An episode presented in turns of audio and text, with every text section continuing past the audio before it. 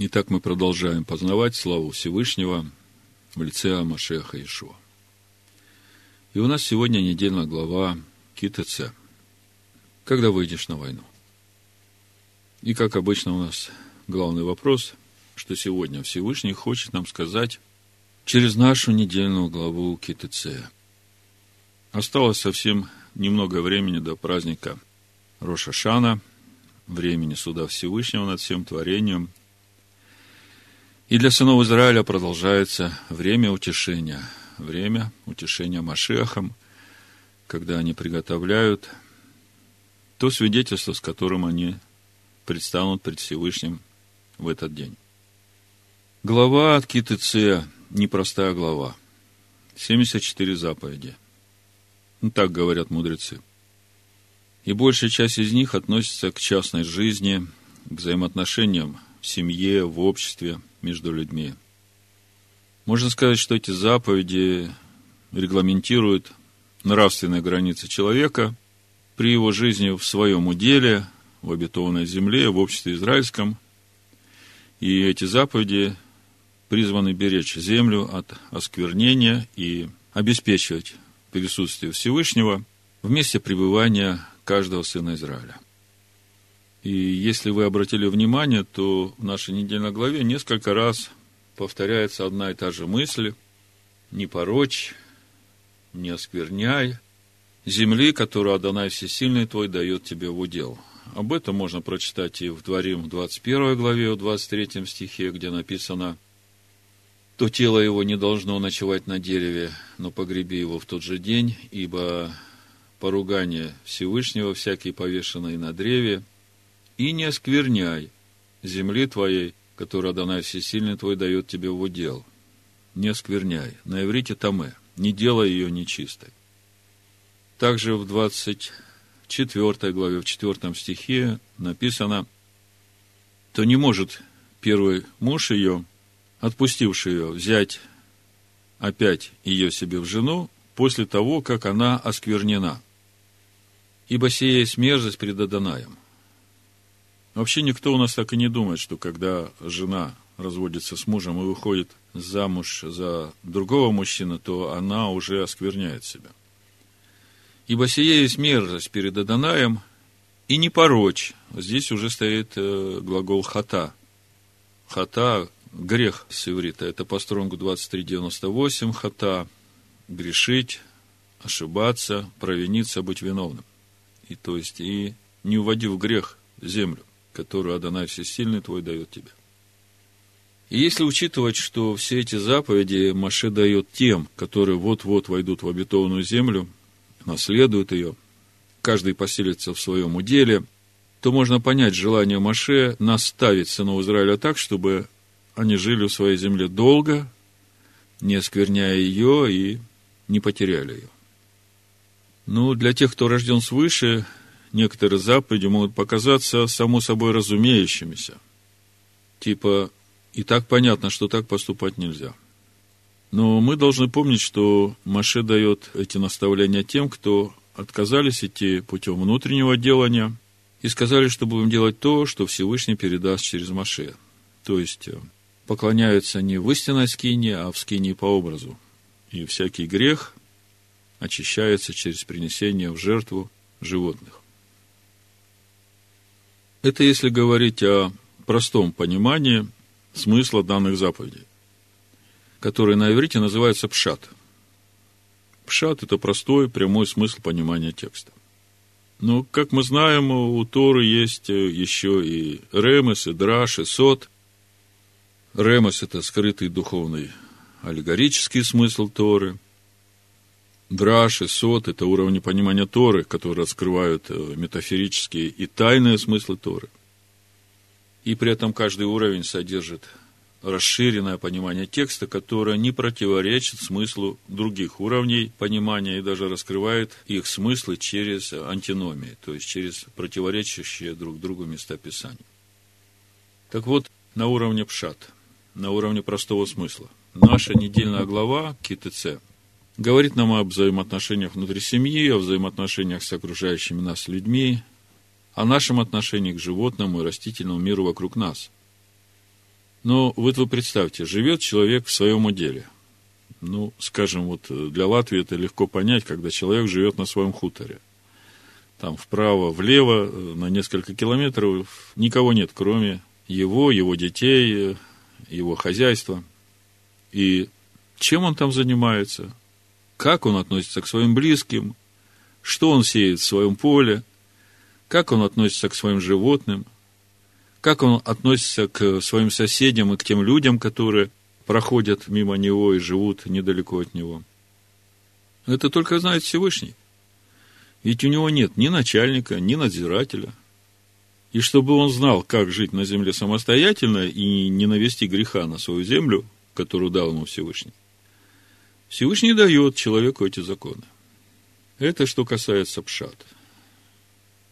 А если учитывать тот факт, что главная цель Торы – это создание человека по образу и подобию Сына Всевышнего, то тогда мы начинаем понимать, что все эти заповеди имеют прямое отношение к нашему внутреннему человеку. Эти заповеди при размышлении над ними могут показать нам те злые корни в нашей душе, которые нам нужно выкорчевывать, чтобы очистить свою душу от того, что может в годину искушения заставить нас приступить указанную заповедь. И лучший инструмент, который может выкорчевать из нашей души все эти злые корни, это и есть сами эти заповеди, о которых мы читаем в нашей главе. А все вместе это и называется, как мы говорили в предыдущие разборы, изгладить память Амалика из Поднебесной. Давайте немножко вспомним, как об этом нам говорит наша недельная глава. Начинается глава с 21 главы Дворим, 10 стиха. Когда выйдешь на войну против врагов твоих. И тут сразу возникает вопрос, а кто мои враги? Писания Нового Завета говорят, любите врагов ваших. И вопрос, это те враги или здесь о чем-то другом? И Адонай Всесильный твой предаст их в руки твои, и возьмешь их в плен. И мы понимаем, что здесь тоже не все так просто. Чтобы Адонай, Всесильный мой, предал врагов моих в мои руки, то как минимум нужно, чтобы он был со мной. Мы помним историю с разведчиками – как Маше сказал тем, которые после греха разведчиков хотели на следующий день подняться на гору и воевать с самариями, и чем это закончилось. Это книга Бамидбар, 14 глава, прочитаю 41-45 стих, чтобы увидеть, что не все так просто. Для того, чтобы Адонай Всесильный твой предал врагов твоих в руки твои, то как минимум он должен быть с тобой. Так вот написано, Маше сказал, для чего вы приступаете по велению Адоная?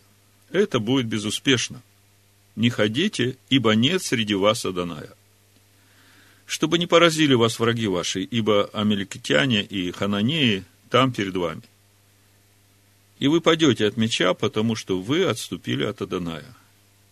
И не будет с вами Аданая. То есть, когда мы отступаем от Аданая, то с нами нет Аданая. Логика очень простая. Но они дерзнули подняться на вершину горы – Ковчег же завета Аданая и Маше не оставляли стана. И сошли амаликитяне и хананеи, живущие на горе той, и разбили их, и гнали их до Хармы. Как мы видим, выходить на войну без Всевышнего – это безуспешно. Для того, чтобы выходить на войну, нужно, чтобы Всевышний был с нами.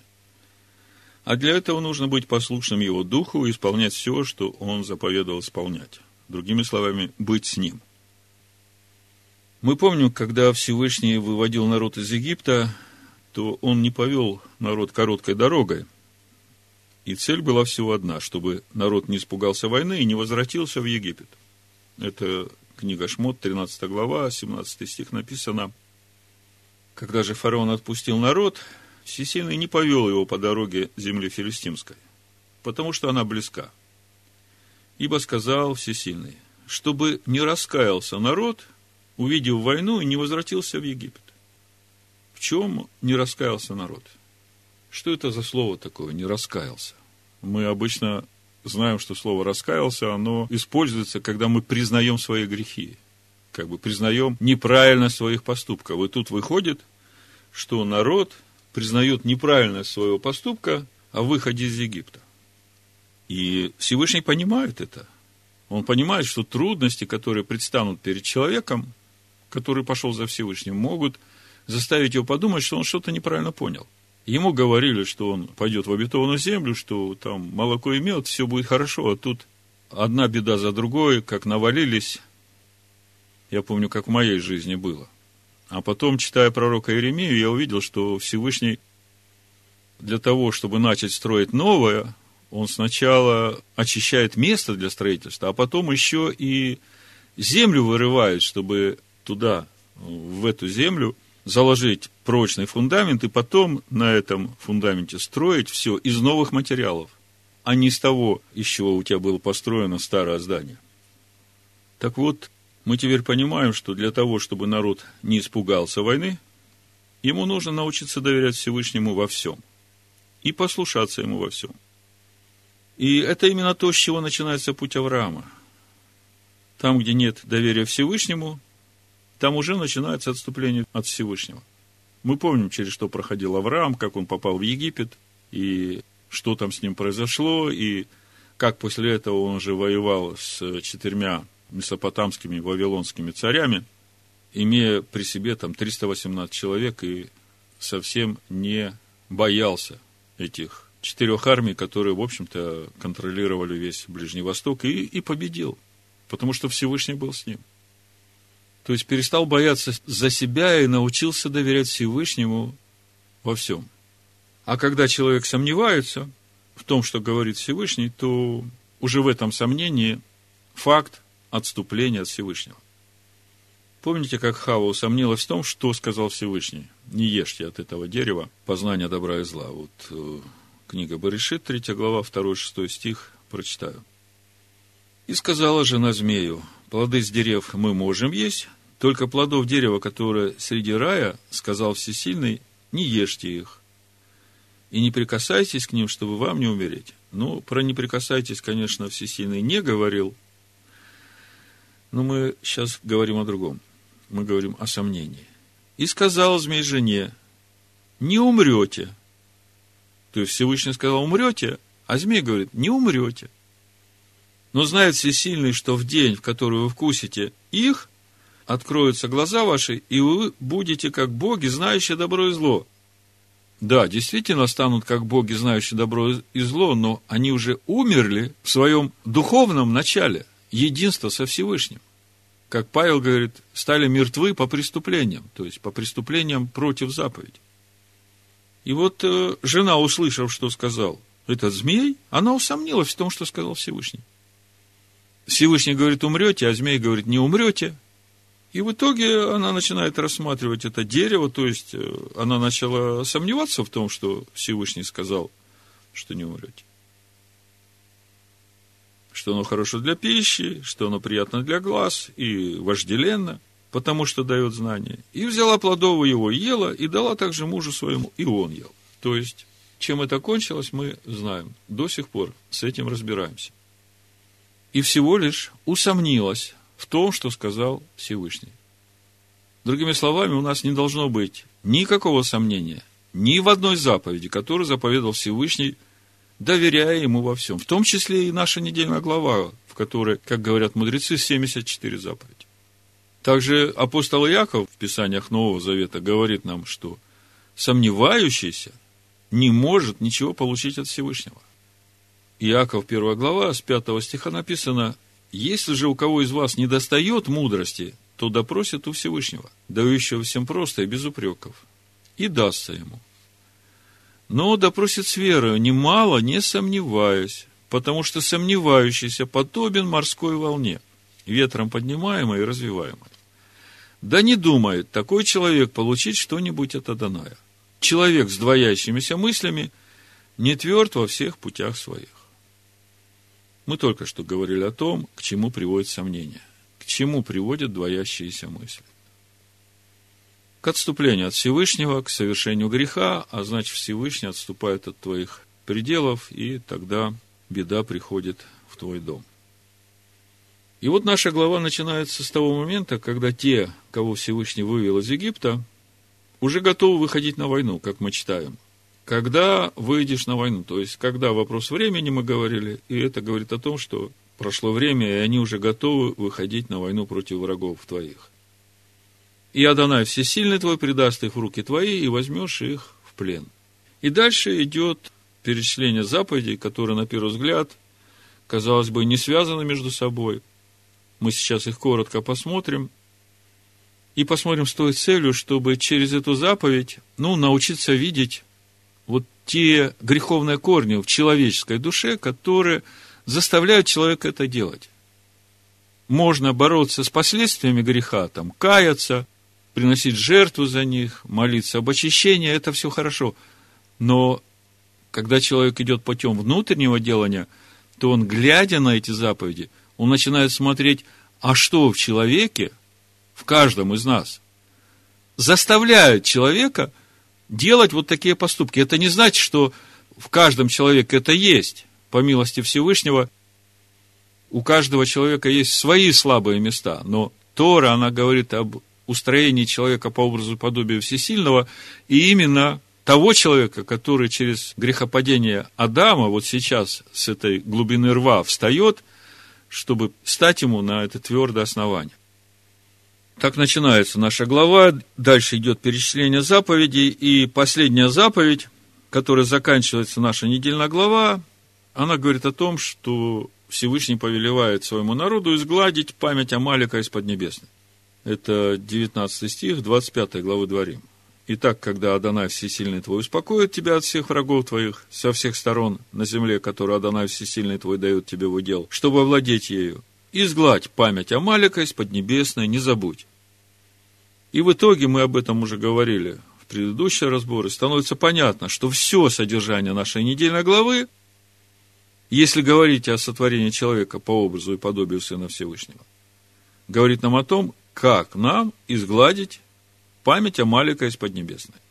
Давайте посмотрим, может быть, не все заповеди разберем, но посмотрим вот этот принцип, как через заповеди, которые дает Всевышний, увидеть вот эти греховные корни в душе человека, которые заставляют человека так поступать.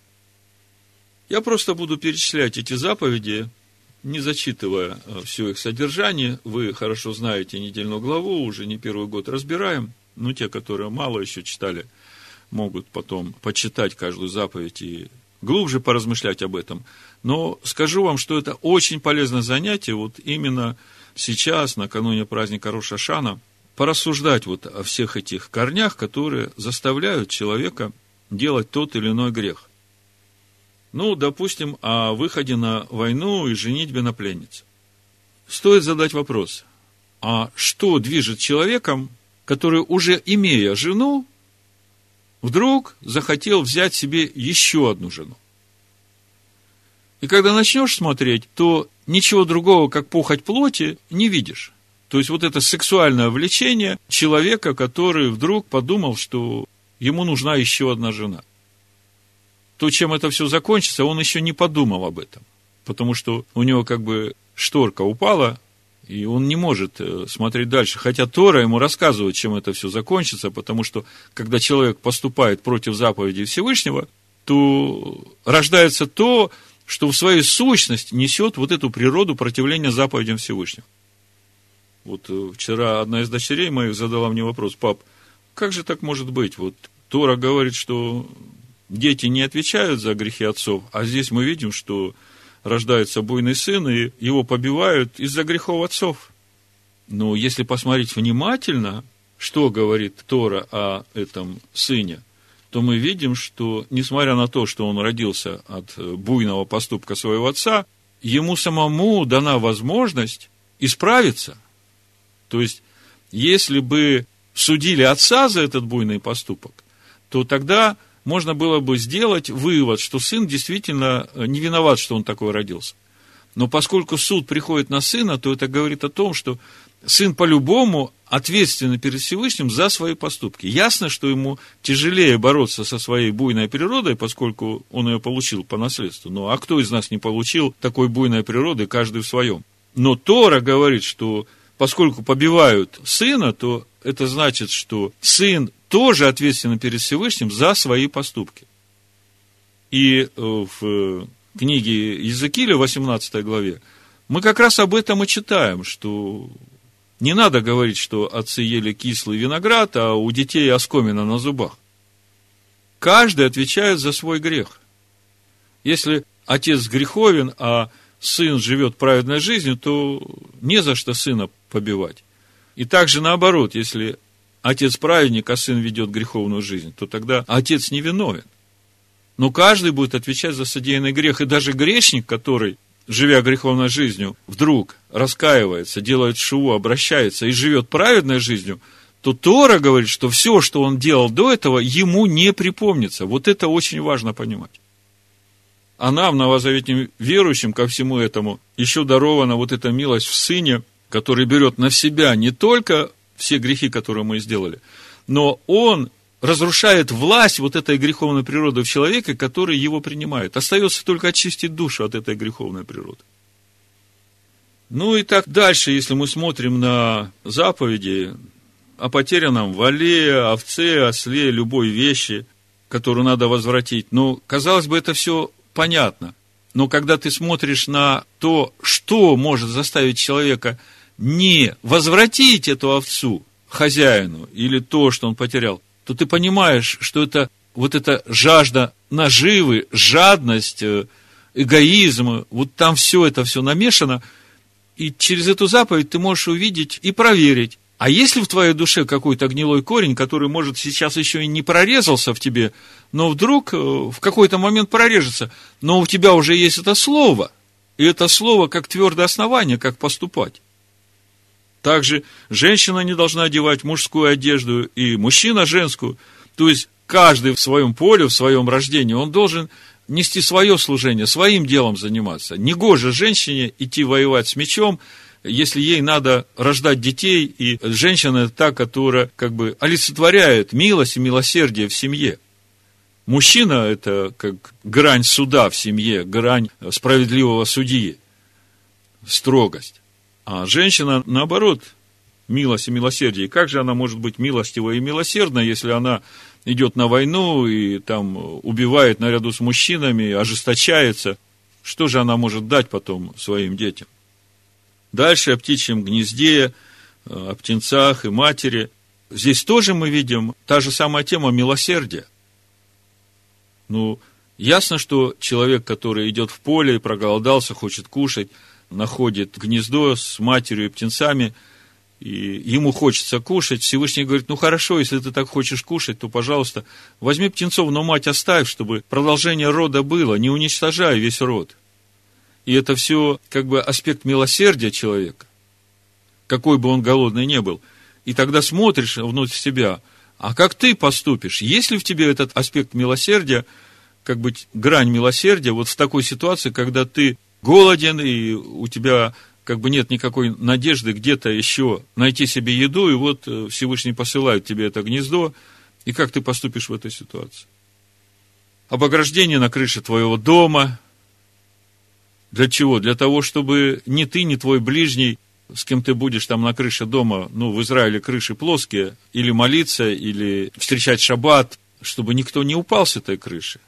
То есть это забота о ближнем, забота о том, э, чтобы не повредить, не сделать кому-то зла по своей небрежности или беспечности. Например, мы знаем еще один закон, там, если ты яму выкопал, там, и кто-то упадет, то ты отвечаешь. То есть, если ты яму выкопал, там, канализацию копаешь или еще что-то, так ты ее закроешь, чтобы люди, проходя, не упали в эту яму.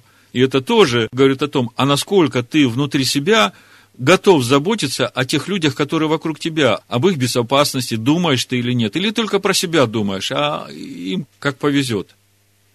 То есть, вот если вы начнете все заповеди так смотреть, то я вам просто показал пример, как это исследовать, то через эти заповеди можно увидеть много аспектов в душе человека, то есть вот этих гнилых корней, которые раскрывают причины поведения человека – в каждой жизненной ситуации, когда он уже живет на земле, которую дал ему Всевышний, который уже научился ходить со Всевышним, и ему важно в каждом своем поступке, в каждом своем действии, в каждой своей мысли всегда вот этот вот весь спектр заповедей отношение к ближнему, отношение к детям в семье, отношение к соседям, отношение к самой земле, отношение к животным.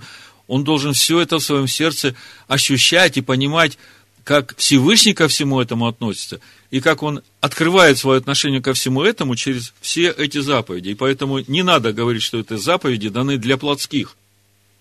Это плотской своим плотским умом, он не может мыслить духовно, поэтому он и не может увидеть вот эти начала этого греха, которые, в общем-то, в душе человека. А через это хорошо и понимаешь, каким образом происходит само очищение души человека от этих всех изъянов. Другими словами, мы видим, что каждая заповедь, если смотреть на ее духовные корни, указывает на изъяне в душе человека, который может исправить сама эта заповедь. И, как мы сказали в начале, в этом как раз и есть суть изглаживания памяти Амалика из Поднебесной. Потому что в Поднебесье все эти злые духовные силы, если ты изглаживаешь в своей душе вот, вот эти проявления этих бесовских сил, то им как бы нет уже места и в Поднебесной. И в итоге ты очищаешь этот мир, очищая себя. Представьте, если все люди изгладят в своей душе память о Малика из Поднебесной, то тогда не останется места в Поднебесной для этих духовных сил, которые пытаются господствовать над человеком. И как мы говорили в начале, все эти заповеди нужны нам, чтобы Всевышний не отступил от нас и всегда был с нами – и тогда во всякой войне он даст нам победу. И как-то в предыдущие разборы мы говорили, что вся суть этих заповедей именно в том, чтобы нам при походе нашем на войну удаляться от всего худого, от всего неугодного Всевышнему. Чтобы у нас не было никакой нечистоты в стане, чтобы Всевышнему комфортно было жить в наших пределах, в нас и в наших пределах. Это в Дворим 23 главе с 9 стиха можно прочитать. Когда пойдешь в поход против врагов твоих, берегись всего худого. Почему берегись? Потому что если у тебя будет что-то худое, то Всевышний отступит. И если у тебя будет кто нечист от случившегося ему ночью, то есть семя извержения, то он должен выйти вон из стана и не входить в стан. А при наступлении вечера должен омыть тело свое водою, и по захождении солнца может войти в стан – Место должно быть у тебя вне стана, куда бы тебе выходить. Испражнения твои. Кроме оружия твоего должна быть у тебя лопатка. И когда будешь садиться вне стана, выкопай ею яму и зарой ею испражнение твое. И вот 14 стих. Причина всего этого. Ибо Адонай Всесильный твой ходит среди стана твоего, чтобы избавлять тебя и предавать врагов твоих в руки твои. А посему стан твой должен быть свят – то есть не только внутри тебя свято, но и в всех твоих пределах должна быть святость. Чтобы он не увидел у тебя чего срамного и не отступил от тебя. То есть, стан каждого из нас должен быть свят, и это главное условие присутствия Всевышнего с тобой. И вся наша война с нашими врагами как раз в том и заключается, чтобы у каждого из нас не было ничего такого, из-за чего Всевышний может отступить от нас. Ну, об этой войне мы много говорили в предыдущие разборы нашей главы, поэтому сегодня мы будем говорить о важности исполнения заповедей для человека в контексте важности самого человека в замысле Всевышнего. Ну, мы знаем, что у Всевышнего замысел сотворить человека по образу и подобию своему. Мы также знаем, что в этом сотворении участвуют сам Всевышний, его живое слово и человек. Но мы никогда не говорили о том, а зачем Всевышнему нужен человек, сотворенный по образу и подобию его. Вот вы только вдумайтесь. Когда Адам согрешил, то он стал рождать детей по образу и подобию своему. Об этом э, написано в третьем стихе пятой главы Барышит. Адам жил 130 лет и родил сына по подобию своему и по образу своему и нарек ему имя Сив, Шет, да? И мы говорим, что Сив, Шет, это сын Адама. Ну и также потом начали рождаться дети у родителей, и по сей день родители рождают детей, и мы понимаем, что это продолжение рода, что это наши дети, у детей наших их дети и так далее. И все это наши сыновья и наши внуки. А здесь мы говорим о том, что Всевышний хочет сотворить человека по образу и подобию своему. Если Адам по сей день рождает детей по образу и подобию своему, то как тогда назвать того человека, которого Всевышний сотворит, по образу и подобию своему? Как его можно назвать? Если у Адама рождаются его сыновья, то тогда Всевышний, когда сотворит человека по образу и подобию своему, то это никто иной, как Сын Всевышнего. Вы же согласны со мной? Даже если посмотреть родословие Иешуа, как человека, рожденного от Мириам, это в третьей главе Евангелия от Луки, то вдумайтесь, как оно написано, как оно звучит. 23 стих, 3 глава Луки написано, Иешуа, начиная свое служение, был лет 30. Речь идет о Иешуа. И был, как думали, сын Иосифов, Илиев, Матфатов, Левин, Милхеев, Ионаниев, Иосифов. И дальше идет родословие. И 38 стих. Адамов Божий. Я понимаю, если бы остановились на Адамовом, то тогда понятно, сын человеческий, да? но это родословие оканчивается на Всевышнем, то есть это сын Всевышнего, и речь идет о Иешуа. Вот у Осии в первой главе, в десятом стихе есть ответ, как называются те человеки, которые будут сотворены по образу и подобию Всевышнего. Осия, 1 глава, 10 стих, написано, «Но будет число сынов Израилевых, сынов Израилевых». Мы знаем, кто такой Исраэль, правящий силой Всевышнего, то есть тот, кто дал себе место всесильному через познание Его Слова.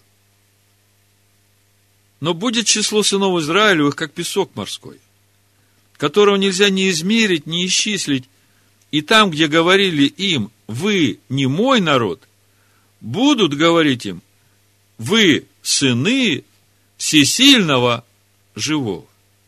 Вот как будет называться человек, сотворенный по образу и подобию всесильного. Сын всесильного живого. Ни много, ни мало. И я возвращаюсь к нашему вопросу. Зачем Всевышнему нужен человек, сотворенный по образу и подобию его? Зачем ему нужны сыновья? Это наш главный вопрос. Но начнем мы с вопроса о том, что есть ли какая польза Всевышнему от того, соблюдаем ли мы его заповеди или нет. Вы помните этот древний мидраж, когда мудрецы спрашивают у Всевышнего, Всевышний, зачем ты повелел нам зажигать для тебя светильник Миноры? Если ты не нуждаешься в этом свете, потому что ты сам являешься светом всем мирам. И также спрашивают, зачем ты повелел нам приносить тебе хлеба предложений, если ты сам не нуждаешься в этом хлебе и сам насыщаешь все живое в сотворенных тобой мирах. И Всевышний отвечает мудрецам, да, так и есть.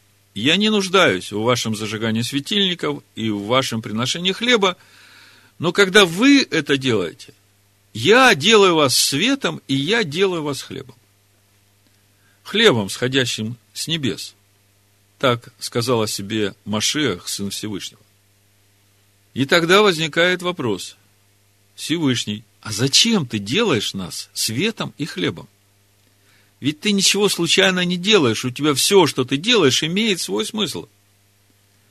Другими словами, можно сказать словами из псалма царя Давида, что есть человек, что ты помнишь его – это восьмой псалом, прочитаю с 1 по 10 стих, послушайте. В этом псалме очень много интересной информации для нас, именно в ответе на наш вопрос, а для чего Всевышний творит человека по образу и подобию Всесильного, для чего ему нужны сыновья?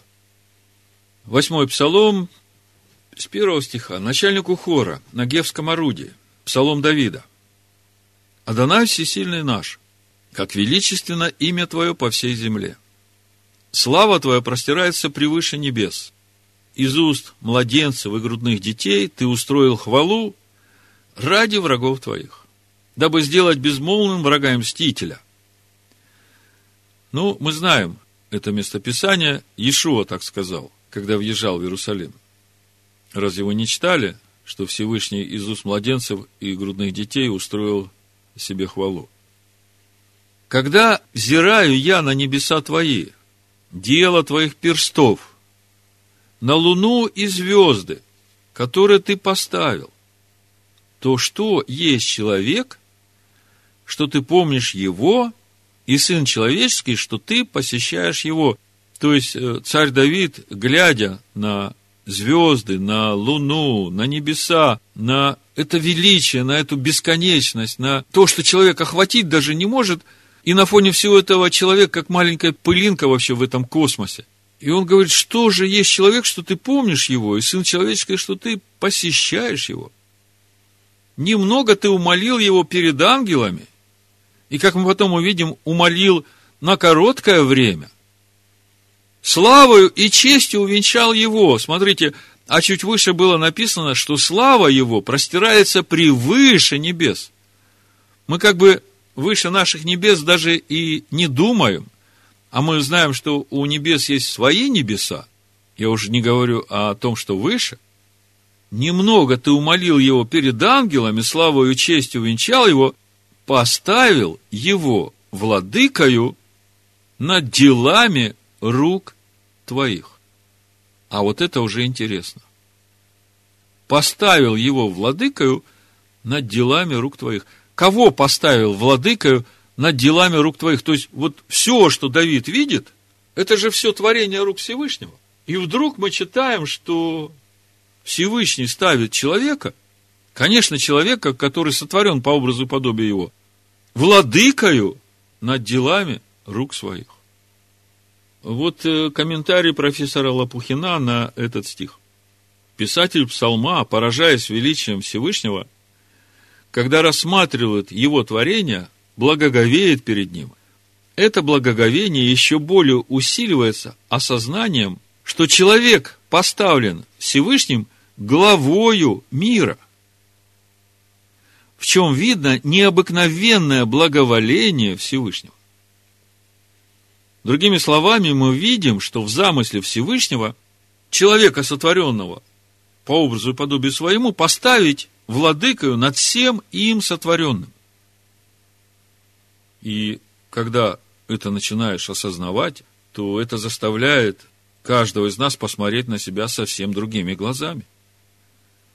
Ведь до этого многие из нас думали о себе как э, о ничего не значащем, о немощном. Ну, почти как разведчики, ходившие в обетованную землю, как они сказали, мы были в глазах наших перед ними, как саранча, такими же мы были и в глазах их. Это речь идет о исполинах, сынах Инаковых, которых они там видели. Так вот, когда все это читаешь и над этим размышляешь, приходит на память притча Иешуа о талантах, которые он там раздал своим слугам, и потом, когда пришел, чем это все закончилось. Раньше мы, читая эту притчу, все время говорили о талантах и о том, как правильно их использовать, чтобы принести прибыль господину. Но мы никогда не говорили о конечной цели всей этой притчи, о том, чем закончилась она для тех, кто принес прибыль господину. Давайте почитаем и посмотрим на эту притчу вот в контексте того, о чем мы сегодня говорим. Кто есть человек, что ты помнишь о нем? Для чего тебе нужен человек, которого ты творишь по образу и подобию своему? Матвея, 25 глава, с 14 стиха. «Ибо он поступит, как человек, который, отправляясь в чужую страну, призвал рабов своих и поручил им имение свое – Одному дал он пять талантов, другому два, иному один. Каждому по его силе. И тот час отправился. Получивший пять талантов пошел, употребил их в дело и приобрел другие пять талантов. Точно так же и получивший два таланта приобрел другие два. Получивший же один талант пошел и закопал его в землю и скрыл серебро господина своего. По долгом времени приходит господин рабов тех и требует у них отчета – и, подойдя, получивший пять талантов, принес другие пять талантов и говорит, «Господин, пять талантов ты дал мне, вот другие пять талантов я приобрел на них». Господин его сказал ему, «Хорошо, добрый и верный раб. В малом ты был верен, над многим тебя поставлю. Войди в радость господина твоего.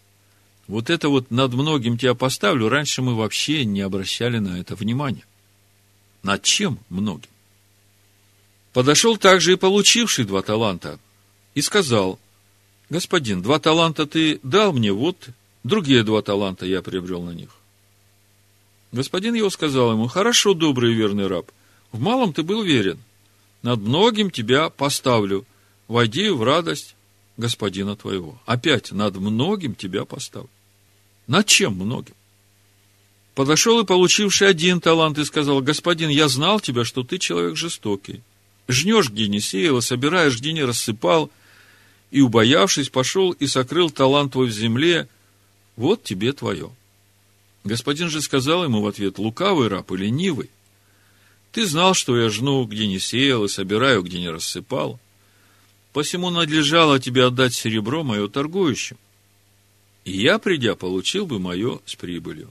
Итак, возьмите у него талант и дайте имеющему десять талантов, ибо всякому имеющему дастся и умножится, а у не имеющего отнимется то, что имеет. А негодного раба сего выброси во тьму внешнюю. Там будет плач и скрежет зубов.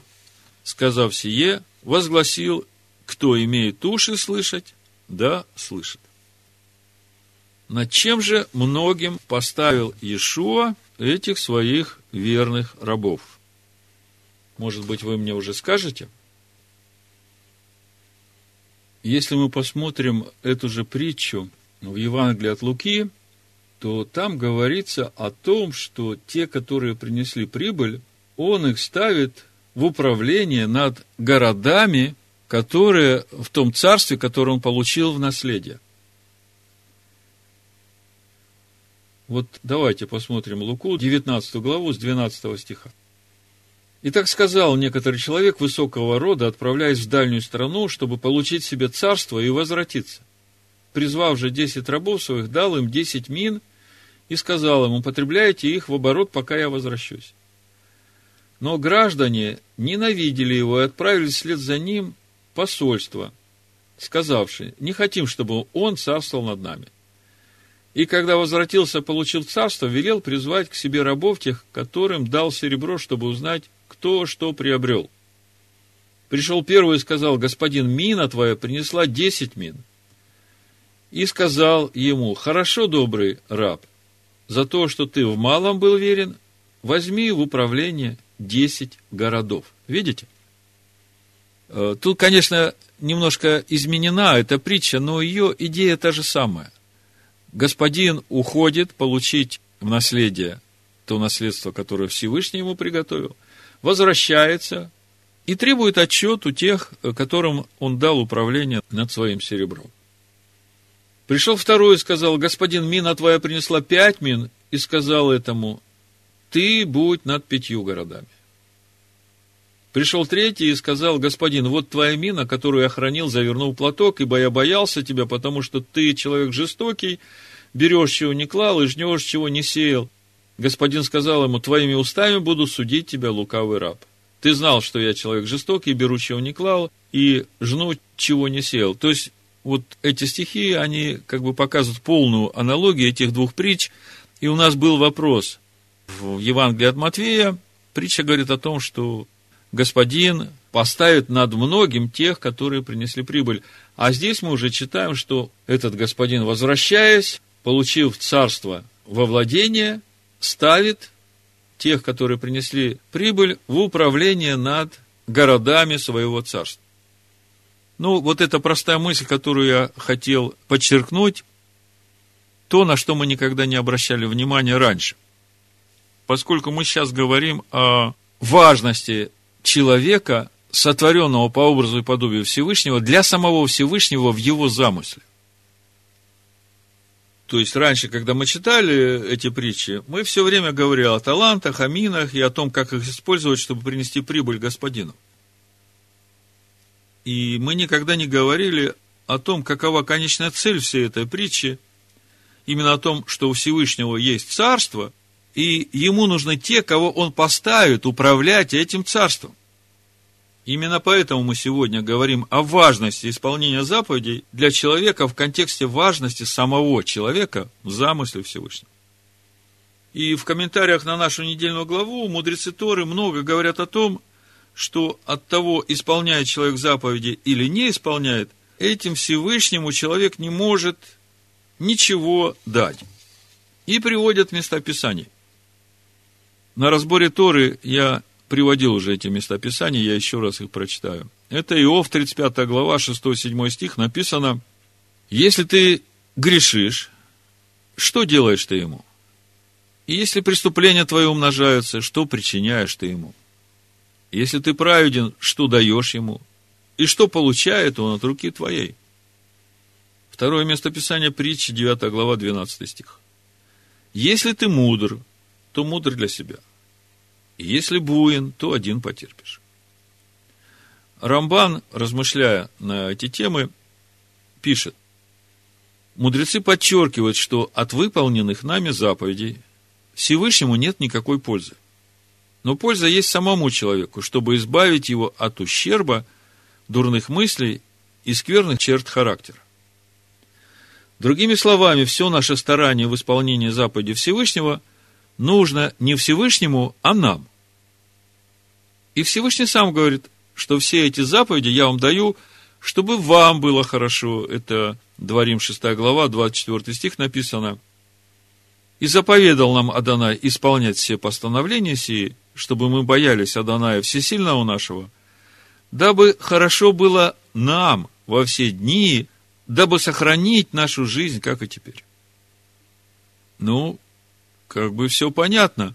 Но с другой стороны, в 67-м псалме написано, если смотреть в оригинале на иврите, 35 стих, «Воздайте силу всесильному». Тену оз Элогим. Это, ну, если смотреть Тагилим, 68-й псалом 34, если синодальный перевод, 67-й псалом 35 стих. Написано, воздайте силу, Оз, всесильному, величие его над Израилем и могущество его на облаках. И как говорят мудрецы, комментируя этот стих, послушайте, что они говорят. При всем при том, что только что они говорили о том, что человек, исполняя заповеди, он ничего Всевышнему не дает, но исполнением этих заповедей он делает хорошо самому себе. Так вот, мудрецы, комментируя вот этот стих, по Тагелиму 68.34, по Синодальному 67.35, воздайте силу всесильному, они говорят, что на высочайшем духовном уровне понимания, я бы сказал, на уровне единения со Всевышним. Выполнение заповедей необходимо не только человеку, но и самому Творцу. Это говорят мудрецы. Выполняя заповеди во имя небес, человек становится как бы партнером Творца в управлении миром и в его совершенствовании. Как объясняет Раби Хаим Воложинер, Всевышний, сотворив человека, дал ему власть над множеством сил природы, бесконечным множеством миров, и передал их в руки его. И человек управляет ими, совершая те или иные поступки так же, как своими движениями, словами и мыслями. Так, своими добрыми делами, словами и поступками, то есть выполнением заповедей, он поддерживает множество высших миров и дает им жизненную силу, добавляя к ним святость и свет. И поэтому Талмуд называет мудрецов Торы строителями. А как мы знаем, не только Талмуд, Писание Нового Завета, апостол Павел тоже называет учителей – тех, кто проповедует и учит народ закону Всевышнего, Торе Всевышнего, учителями и строителями. Ведь выполняя заповеди во имя небес, они созидают высшие миры, как строитель возводит здание. Это написано в Нефе Шахаим 1.7. Когда я читаю эти комментарии, в духе приходит много мест Писаний из Нового Завета, которые раньше я даже не связывал с этой темой – вот я сейчас их прочитаю, И на этом закончу, чтобы дать место Духу Всевышнего говорить каждому из нас сегодня то, что он хотел нам сказать через недельную главу КТЦ.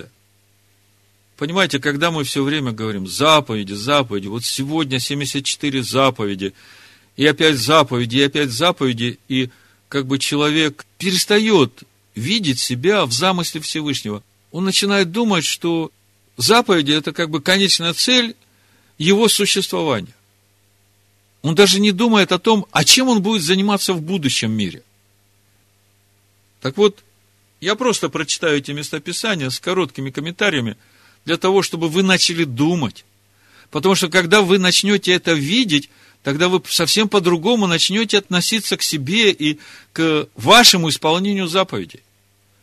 Это сделает вас взрослее, а значит и сильнее в Боге. Вот послушайте. Четыре места Писания прочитаю. Хотя их гораздо больше, и когда вы уже будете читать места Писания, вы начнете это видеть еще в большей красоте. Матвея, 16 глава, с 15 стиха буду читать. Он говорит им, а вы за кого почитаете меня? Симон же Петр, отвечая, сказал, ты Машиах, сын всесильного, живого. Помните, Осию только что читали сыны всесильного живого назовутся сыны Израиля. Те, которым говорили, вы не мой народ.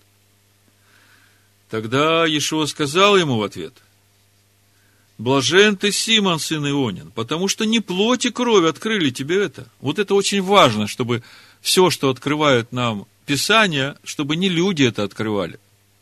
Потому что это будет всего лишь э, знанием ума, опознания и новой природы не прибавит. Но Отец мой, сущий на небесах, то есть Отец, сущий на небесах, открыл Петру, что Иешуа есть Машех, тот, который и есть образ, по которому Всевышний будет творить человека. Тот, который является живым Словом Всевышнего, из которого течет это Слово, как живая вода. И я говорю тебе, Петр, на сем камне, я бы здесь камень написал с большой буквы, это и есть этот краеугольный камень в основании храма. Тот камень, который отвергли строители, из которого течет Тора Маше, как духовная пища и духовное питье для всех, которые устрояются на этом основании в храм Всевышнего. На сем камне я создам общину мою, и врата ада не одолеют ее. И вот то, о чем мы сегодня говорим. И дам тебе ключи Царства Небесного, что свяжешь на земле, то будет связано на небесах. Что разрешишь на земле, то будет разрешено на небесах. То есть, не буду много говорить, пусть Дух Всевышнего вам говорит, я просто подчеркну, что – от каждого из нас зависит то, что будет на небесах. Вы когда-нибудь так думали?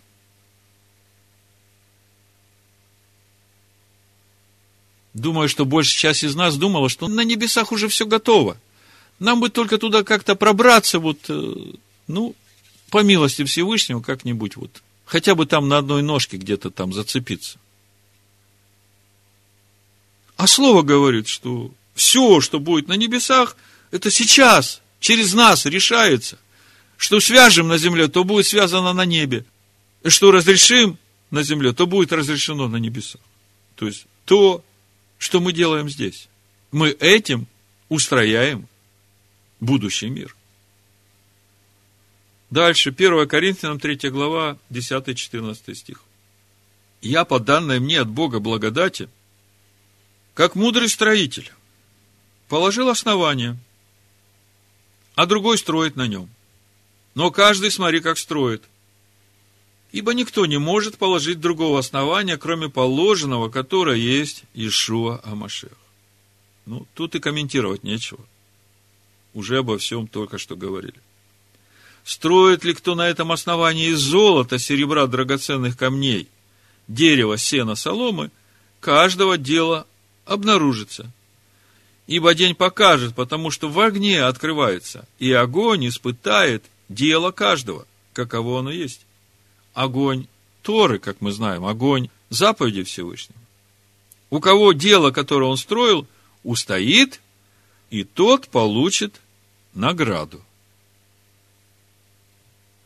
Мы как-то про награду вообще мало чего знаем. Да и не говорим. Мы альтруисты, нам награда не нужна, нам лишь бы исполнить заповеди Всевышнего. Но это недалекое мышление, недальновидное. Разумный человек, он задастся вопросом, а о какой награде идет речь? Мы видим, что те, которые принесли на данные таланты прибыль, были поставлены управителями во всем царстве господина. А готовы ли мы к этому, если нам никто об этом ничего не говорил? Хорошо. Еще одно местописание.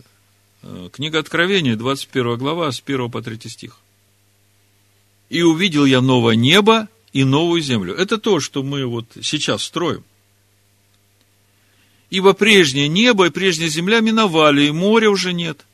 И я, Иоанн, увидел святый город Иерушалаем, новый, сходящий от Всевышнего с неба, приготовленный как невеста, украшенная для мужа своего, и услышал я громкий голос с неба, говорящий, это скиния Всевышнего с человеками, и он будет обитать с ними, они будут его народом, и сам Всевышний с ними будет всесильным их.